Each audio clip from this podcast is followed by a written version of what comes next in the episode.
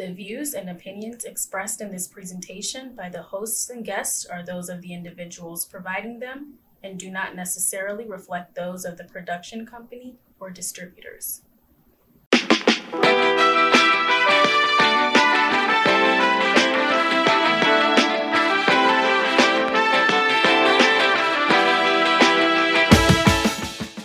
Hi there, and welcome to Two Old Chicks Who Know a Lot of Shit, Season 2, Episode 3.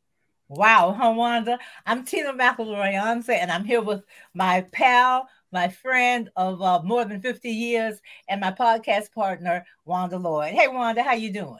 Tina, I'm just happy to be here today. Look here, are we not the two busiest old chicks you've ever seen? Y'all should see us when we are trying to get together on dates on our couch. No, can't do that then because I'm mm-hmm. doing that. Wanda, you know you can't do it either because you know we're doing this over here.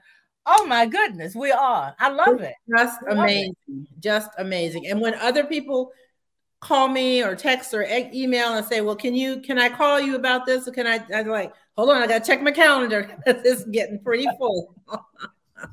and you check your Google calendar, and I check my real calendar. Wonderful. You sent me this. No, no, no, no. Don't call it the real calendar. It's paper or Google because you don't. You can't say that's real. You don't. I real like, it's realer than Google. I like to see the poll of the percentage of people who are using paper calendars versus a digital calendar. Absolutely. I bet you I know y'all would win though. Yeah. Well, well, anyway, well, we're gonna have a great show today, a great uh, episode. I am so excited about the conversation that we're having today in honor of Black History Month and all that is going on. We're going to be talking about something that's near and dear not only to my heart, but especially to my uh, my podcast partner's heart. And that's because we're going to be discussing her memoir, Coming Full Circle from Jim Crow to journalism. You ready? Well, Tina, you know I'm ready for this. This month is my two year book versary. Wow. Two years since my memoir was published. Can you believe that? I, cannot. When you, it's amazing. You mentioned it earlier, and I had to. I actually went back. I said, "Well, wait a minute, twenty one." I said, "Oh, absolutely." It was mm-hmm. February of of twenty twenty of 20, 20, 20. 2020, right? Yes. And, uh, and, we had, and you had a we when I say we because I was going to go along for the ride. We had a whole a whole um, a plan for a book tour, and uh, you know, 2020 in February, you know what happened? Things mm-hmm. shut down about March. Wanda got in one good uh two one or two good in person uh readings. Right, and, a little more than that. I did I did four I did four states in six weeks, and I had multiple reading uh talks in some of the cities that I went to. So, you know, I had a little bit of a book tour, but but you know, all I can say is it's just a blessing. Uh, it's to be on this virtual tour, and I, it's still going on because I'm still on the journey. Scheduling, I'm still scheduling things. I'm still adding things to my calendar. Well, I have to tell y'all, as a matter of fact, I talked to um, my uh, a library in in Macon, and uh, they had wanted me, but they also wanted to talk to Wanda. So I haven't even told Wanda. I haven't even told Wanda about about things that are going on because okay. we are we are and we're so grateful for it. As a matter of fact, that's uh that's what that's one of the things I wanted to talk to y'all about. Um, I'm I'm getting my calendar, Tina. I'm, I'm pulling it up. Macon, here we come. Absolutely. So um um we're gonna do our check-in. Let's do that first, what we always do. And so, Juan, do you want to go first? Oh, sure, I'll go 1st mm-hmm. Um, so you know, I we talk about mentoring all the time, and you know how you know how important that is to me uh, to be a mentor. And I and I wrote in my memoir that it's important to me partly because I did not have a mentor when I was young. And so I met two new young people this week, in the past week, over the last few days and I have adopted two more what I call children. Uh, one of them called, one of them called me to write a letter of recommendation, and one of them called because she got a job offer in a city that I used to be an editor in, and she just right. wanted some guidance on how to go about her interview and a little bit about the city, the community. So that's my check-in. Still mentoring after all these years. After all these years, thank God. Yeah, what's your them. Well, you know that that's uh, that's always interesting that uh, uh, mentees seem to find us no matter you know no matter where we are the ones who are supposed to be our children are supposed to be for us well my check-in uh, on my on my paper calendar is uh, something that I wrote down a couple of days ago because Wanda said to me, has said to me a couple of times recently is, yeah, Tina was on Twitter all night long. Yeah. Oh, yeah. Ask Tina about that. She's on social media. And I thought about it. And one of the things that that uh, uh, that I wanted to share with our audience is that I'm there, you know, intentionally. You know, one of the things that I want to do is to continue to be visible. Mm-hmm. I want to continue to be seen. I want to continue to let people know that I'm not just down here on St. Simons, just in my garden, you know, that I'm writing and, you know, publishing and, uh, you know, looking for ways to sell more books and, uh, you know, as a publisher, looking for ways to support my little school. So, you know, I, I want to be on the stage. You know, I the the uh, the joke is that baby boomers don't know when to leave the stage, uh, and you and I, you and I are, are poster girls for that, poster children for that. But you know, I want to be visible uh, on the stage, not just visible, but open available to people. I, that's what I mean when I want to be visible. I want to be seen not just for my work, but I want to be seen to say, "Oh yeah, she's still there. Let's reach out to her." Or you know, uh, you know, Tina went through that, you know, when I when I, I knew her back in college, you know, maybe you need to reach out to her and she can tell you. So that being on that being on on Twitter, you're right, and you you know you are noticing that I'm there more, and I'm just you know I'm being visible, and I want I want our audience to spread too. Of course, I want uh two old chicks to have a. Uh, what did you say, Wanda? In a meeting we had, expo. You want the, our audience to grow expo exponentially. I, I don't remember what I said, but that sounds good. But I will say this, Tina. When uh, you, you know, of course, I follow you on Twitter, but I have you set up in my notifications as one of my. I don't know what it's called because I set it up so long ago. See, yeah, well, but I get everything you tweet. Yeah. I see it. I see it. I see it. And so everybody who knows me well knows I go to bed early. I I conk out around eight o'clock at night. I'm just gone. So I'm not paying attention to all those tweets as you're sending them. But when I wake up in the morning and I reach for my phone, it's just ding, ding, ding, ding, ding. It's Tina, Tina. she's been she's been uh, tweeting all night. But what I you know, well, you, y'all know that as opposites, as as uh, resident opposites. I'm a night I'm a night owl, and Wanda, of course, is an early bird.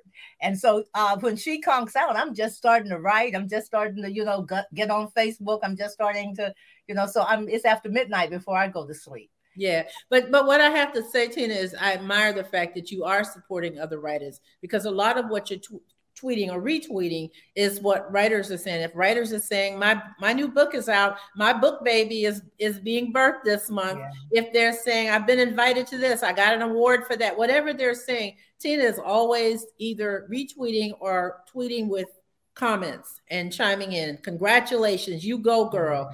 Just yeah. wonderful comments. So I, I'm sure the writers that writers appreciate that. I hope, yeah, I, I think I'm sure they do. I, you know, I hope so. It's kind of like you were saying about not having a mentor. You know, we didn't have social media when I was uh, coming up, and but I did get support from the you know writers that were there, but not the kind of support that we can give each other now. Right? Yeah. You know? yeah. yeah. Someone wise told us it's a virtual hug. You sure I did. like that. Yeah. yeah. Yeah. Yeah. That's good. That's real good.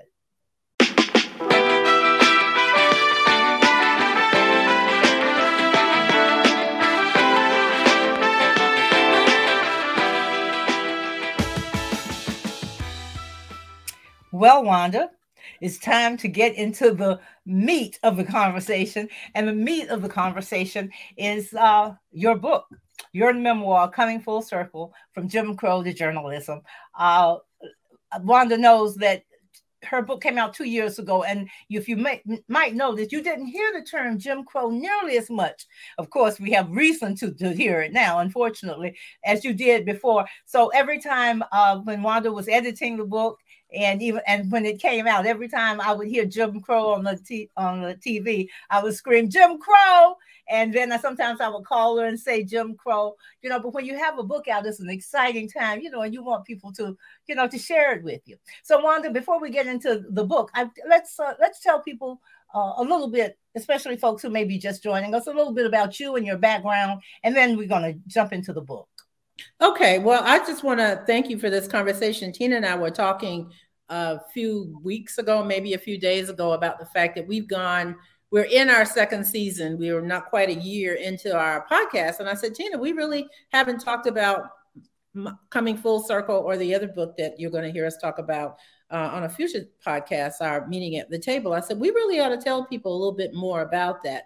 And so I'm really pleased that we're doing this in the month of February for Black History Month. So, about me. Mm-hmm. I was an editor, uh, a newspaper editor. I grew up knowing that I wanted to be a newspaper editor. Tina reminds people Wanda was the only person I knew who came to Spelman. She knew exactly what she wanted to do, and she did it. So you did. It was so impressive. It really was.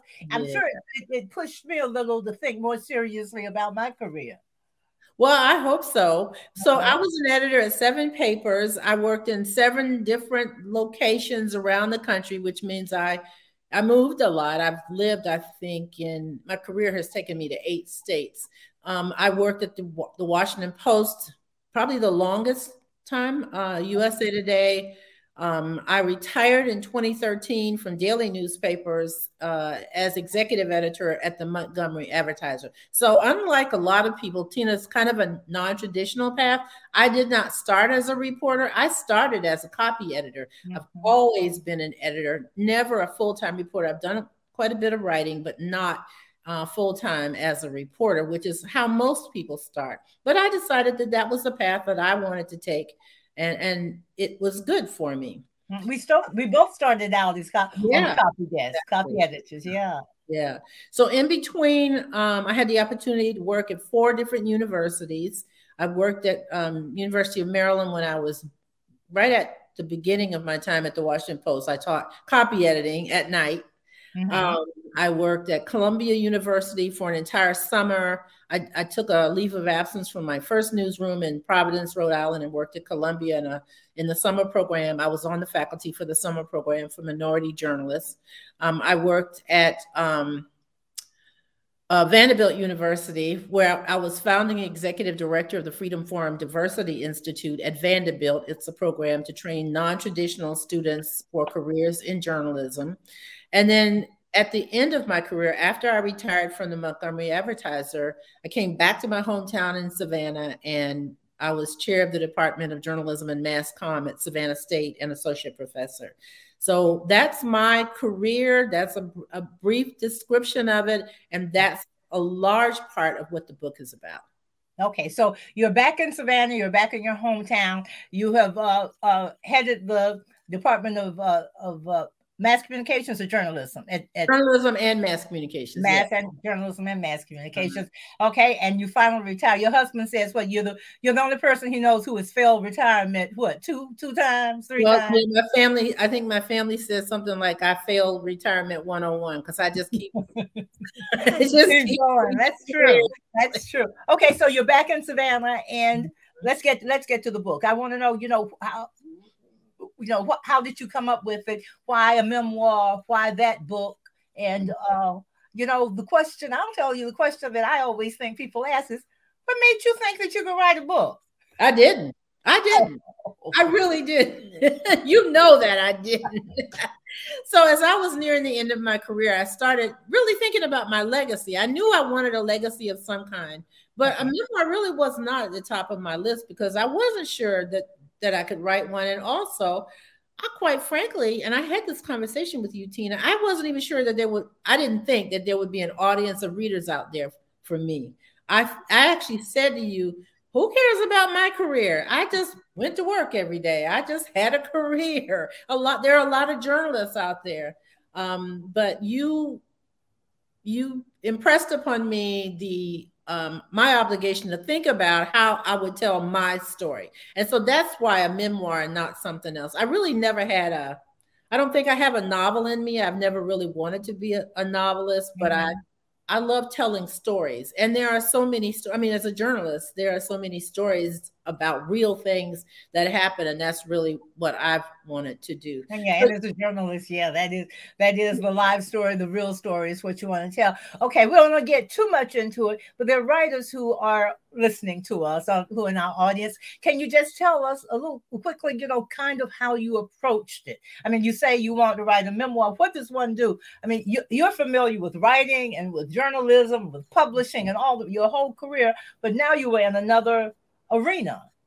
And so you know how does one how does one approach that? If i you know if they're thinking oh i want to write a, a, a memoir about my grandmother. I want to write something about uh, even my own memoir. What what do you do? Well the first thing you do is you get a, a really good mentor which is what you were. You get a you you talk to some people some writers who can tell you how to tell those stories. And you know, I made some mistakes along the way. I I mm-hmm. wasn't sure how to tell those stories in a narrative nonfiction way. You know, you you reminded me when I showed you the first couple of chapters that you have some good stories, but you you know stop being a journalist. You, I want you to write it in a way that you are describing everything around you. And even as journalists, we tell I, you know, as an editor, I coached reporters to give me some color sometimes. Tell me what's going on in the situation. What's the color of the, the curtains in the room if you're interviewing someone? Or what was the weather like? Or what was the building like that that person worked in? Was it a mm-hmm. tall skyscraper or was it a one level? You know, just some color. But there, but that same thing goes for writing. And you impressed upon me the importance of really sitting down and thinking about what were the things going on in the world, in my world and in the world. And so I I did I listened first, I mm-hmm. think. And then secondly, I did a lot of reading because I mm-hmm. did need to remind myself, mm-hmm. of, especially early in my life, because I wasn't really you know, necessarily glued to the news when I was two, three, four years old, but I needed which, which, by the way, surprises me. But okay, go ahead. Yeah, yeah. yeah. but, but, you know, when I when I really um, grasped the idea that my story started in the years of Jim Crow, that's when it really hit me that that was my story. My story was that I grew up in the Jim Crow era, and then I went to college during the civil rights movement. Mm-hmm. And then I pursued my career, but I was always, I believe, um, you know, that Jim Crow era left something in me and on me because it was mm-hmm. something that I I overcame. I had to overcome. Mm-hmm. We all had to mm-hmm. overcome it. If there were things that people said we could or could not do, or where we could do it, or when we could do it, like where we go to school, or whether we could go eat lunch at a, at a certain kind of restaurant, those kinds of things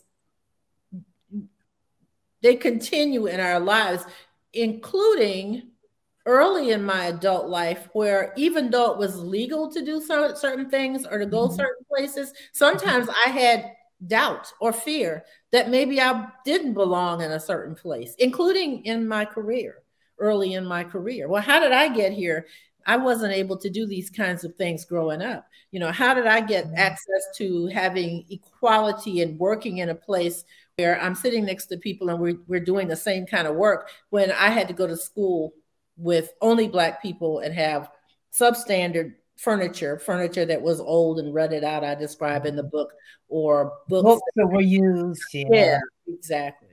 Mm-hmm, mm-hmm. Gosh, that's well, that's interesting. I don't know if we've ever even we've talked. We may have skimmed around, talked around that, but that's interesting uh, mm-hmm. that uh, that you should say that because again, everything that happens to us leaves some kind of mark. Yeah, leaves yeah. something there. It's not necessarily a scar, you know it's still a mark even even good things. Yeah. Oh, wow that was that's that's very interesting. I want to slip in one question to you just because uh, i think that you have thought i know that you thought about it a lot and mm-hmm. you've been in situations uh, uh, in the newsroom i'm sure where you've had to make these same kinds of decisions. And i just want to know with the concern and the buzz and the about the recent uh, incorrectly called incorrectly called uh, critical race theory and mm-hmm. attacks on black books you know on books in library. As you've pointed out to me you know books like mine or yours could be you know could uh, could be censored. Uh, and so i know that that's something that and as a former journalist i'm sure i know that's something the freedom of speech freedom of freedom of press freedom of, of writing and freedom of expression is something that's uh, close to you. Can you tell us something just to just speak to that a little bit uh, from from the viewpoint of, of of your book and your you know your experience in uh, you know in Jim Crow?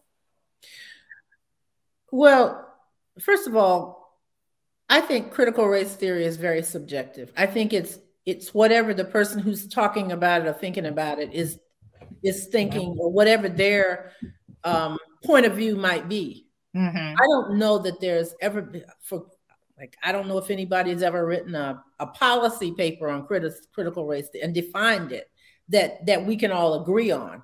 You know, okay, we can all agree on. Yeah, yeah, okay, yeah. yeah. There've been a lot of there's been a lot of writing about it. Yeah. Um, so I was having a conversation a few days ago with my local school, some people in my local school system on the phone, mm-hmm. on Zoom, and they were, um, we were having a conversation about whether I might come and speak to some classes at my high school and some other schools and speak to faculty and, and all that. Mm-hmm. And, and at some point in the conversation, the gentleman who works for the system, one person on the call was a principal, said, Well, of course, I've got to get your book and read it because we got to make sure that it's not CRT.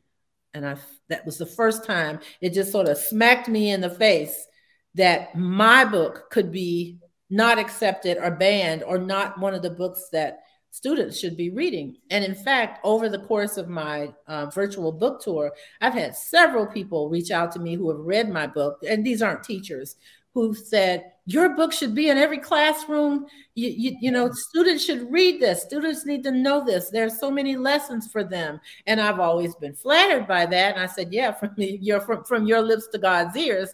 But how do i make that happen? And it just dawned on me in this recent conversation that now with all this critical race theory that might not happen. You know what if somebody decides that if i'm telling my story or the story about what happened in jim crow that they don't want students to know about. But that's offensive. Yeah, that's offensive to to students. The student, the white. I'm sorry, offensive to white students. So the yeah. white students, don't, you know, yeah. don't want to know this. Well, you know, I mentioned critical race theory because you know, as you just said, it's so uh, uh, often misused because critical race theory is something that you you know you study in uh, law school, you know, in advanced degrees, and what they're just talking about is black they're just talking about if it's there you know it's offensive and i'm i'm i'm really concerned about uh, this book thing, you know, I I, I posted that uh, are we going to have to are we old chicks going to have to start going to school board meetings? But I think that might be it, you know, especially if we old chicks are, are authors and uh, and editors and publishers. That that seems to be the only way because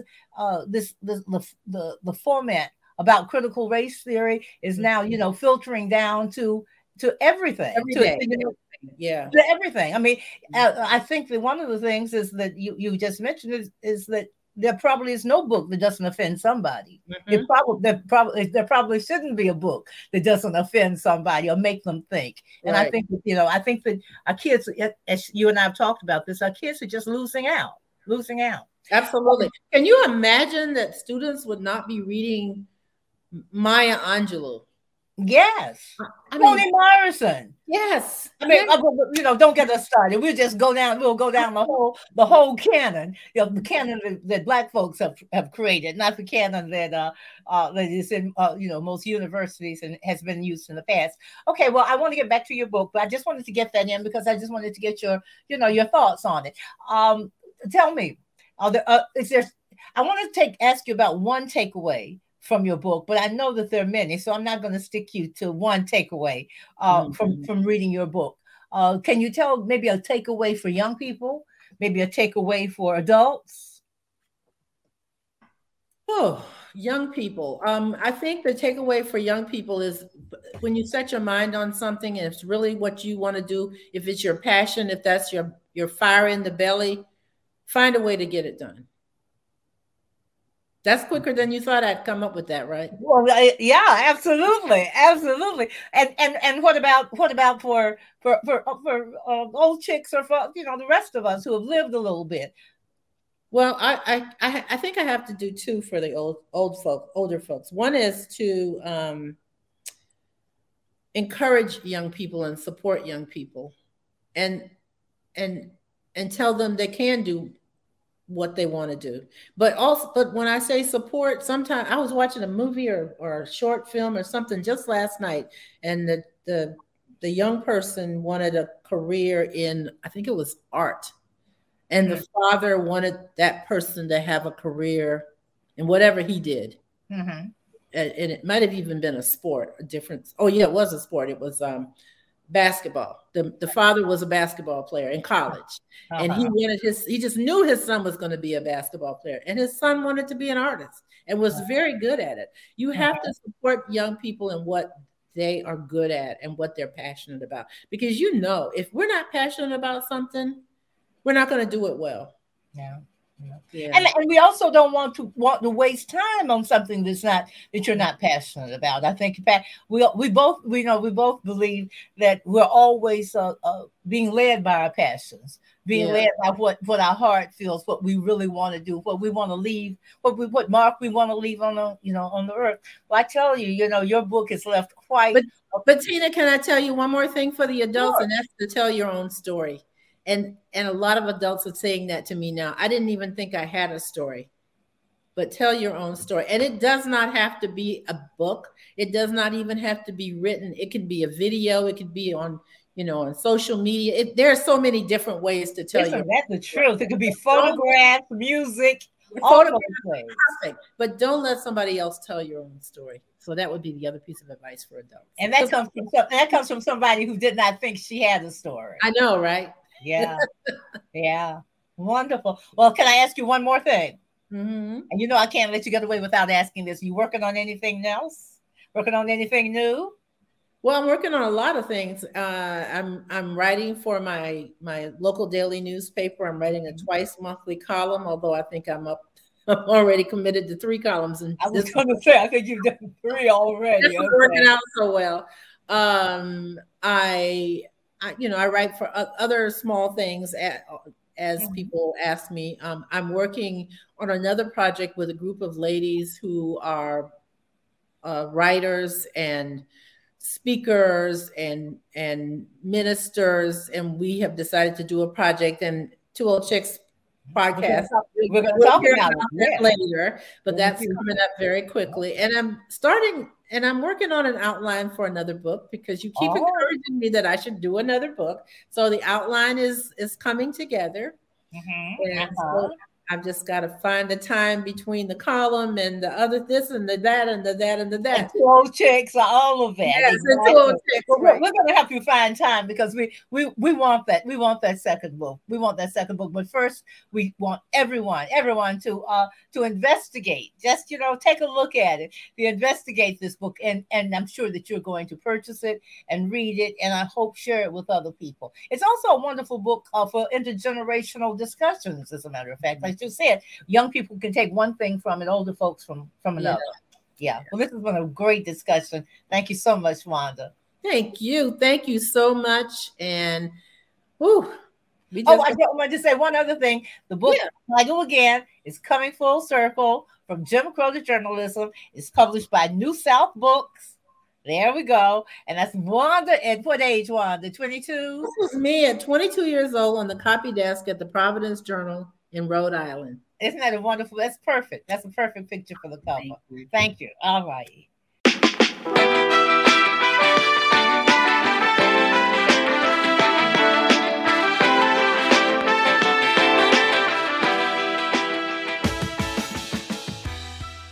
Uh, as our listeners know by now, our regular listeners, we love to drop some wisdom. You know, old old chicks love to ro- drop some wisdom, but we have so much. So uh, mm-hmm. before we go, let's do that. Uh, I'll go first. Okay. Is that good? Okay. Mm-hmm. My wisdom today is sweet potatoes. Oh, okay. I learned something by accident. Yes, this week. It's been cold, I think, for just about everybody in the last week or last two weeks. And uh, I like I like veg- vegetables. And one and I always talk about, well, did you have a lettuce? I mean, did you have spinach uh, this today? Did you have? I think you had salmon today. So we keep each other in check about really what we're eating. We also like to sneak cookies in our desk, but we also like to get our vitamins. Mm-hmm. And so, uh, and so I had the sweet potato, and I said, okay, this is going to be good for me. And I just put it in the oven. This was during the day, like maybe one o'clock. And I went outside for the first time because it's been so cold. And I said, Oh, okay, I can go outside finally. It's still cold, but I go outside. And I went outside and I worked and worked. I was still going out there about maybe 45 minutes, you know, or an hour. I came back in the house. Wanda, my house smelled like my mama's kitchen. oh, that sweet potato smelled so good, and it was warm and comforting, and and just you know. So I I think my my wisdom is you know find those things, little things that comfort you. Find those things that comfort you. I mean, if, if y'all don't put a sweet potato in the oven and walk out the house and go to the mailbox or take go for your walk this week, I don't know what you're thinking about. Because when you walk back in that house, it's going to feel and smell, oh, and taste like home. Sweet potatoes is my wisdom for the week. what well, about you, Wanda? Well, Tina, I had no idea that you were going to say find those things that comfort you because that's exactly what I was going to say. Really? Oh, I think that's good. What, what's your viewpoint? My, my wisdom is create a place of comfort around you. Surround yourself with the things that matter to you. For me, it's it's books, it's art, it's uh, sometimes fresh flowers. Sometimes some people like potted plants. I prefer fresh flowers because I don't have to take care of them for a long time. Uh, it could no be commitment, right? yeah, it could be pillows on the sofa that you just sort of fall into. It could be mm-hmm. pets because you know you and I both have we're both pet pet mamas. Yeah, pet babies, absolutely. Yeah, yeah. So just surround yourself with the things that are of comfort to you. You don't have to spend a lot of money if you're young and you're just starting out. You know, if it's just one of those things, if it's just a couple of big pillows, that's okay. If it's a if it's a, a, a, fish tank or a fish bowl or something. But if it's, a, if it's a candle that you light every day. Exactly. I love candles. I don't have a whole lot of but those are the things uh, music, just listening. Everybody can listen to music because it's on your phone. You know, mm-hmm. you can listen to to YouTube or one of the free streaming services. So, but just surround yourself with the things that give you comfort. You know, we we talk all the time about self care, and those are the things to me that are self care. Because when I, you know, when I'm walking around the house in the morning and I'm looking at the, I might stop and look at the bookshelf and I go, oh yeah, I remember that. Or I might look at a piece of yeah. art on the wall. I go, yeah. oh, yeah. that me feel so good. So that's mine. Create a place. idea. That's, yeah. that's that's that's a great wisdom. Art for me is it in the same way that you look at the books. I can always look at my art and think, "Oh my goodness, I see something in it," or I think about the artist. That's usually what I do. I think about the artist creating that. That's a very good wisdom. Very good, Wanda. I I, I like that. I like that. Create a place of comfort.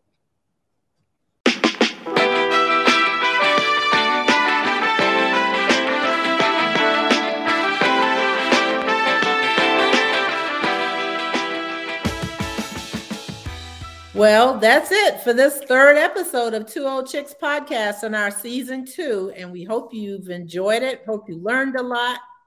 If you haven't already, we want you to subscribe to Two Old Chicks on Spotify and on YouTube.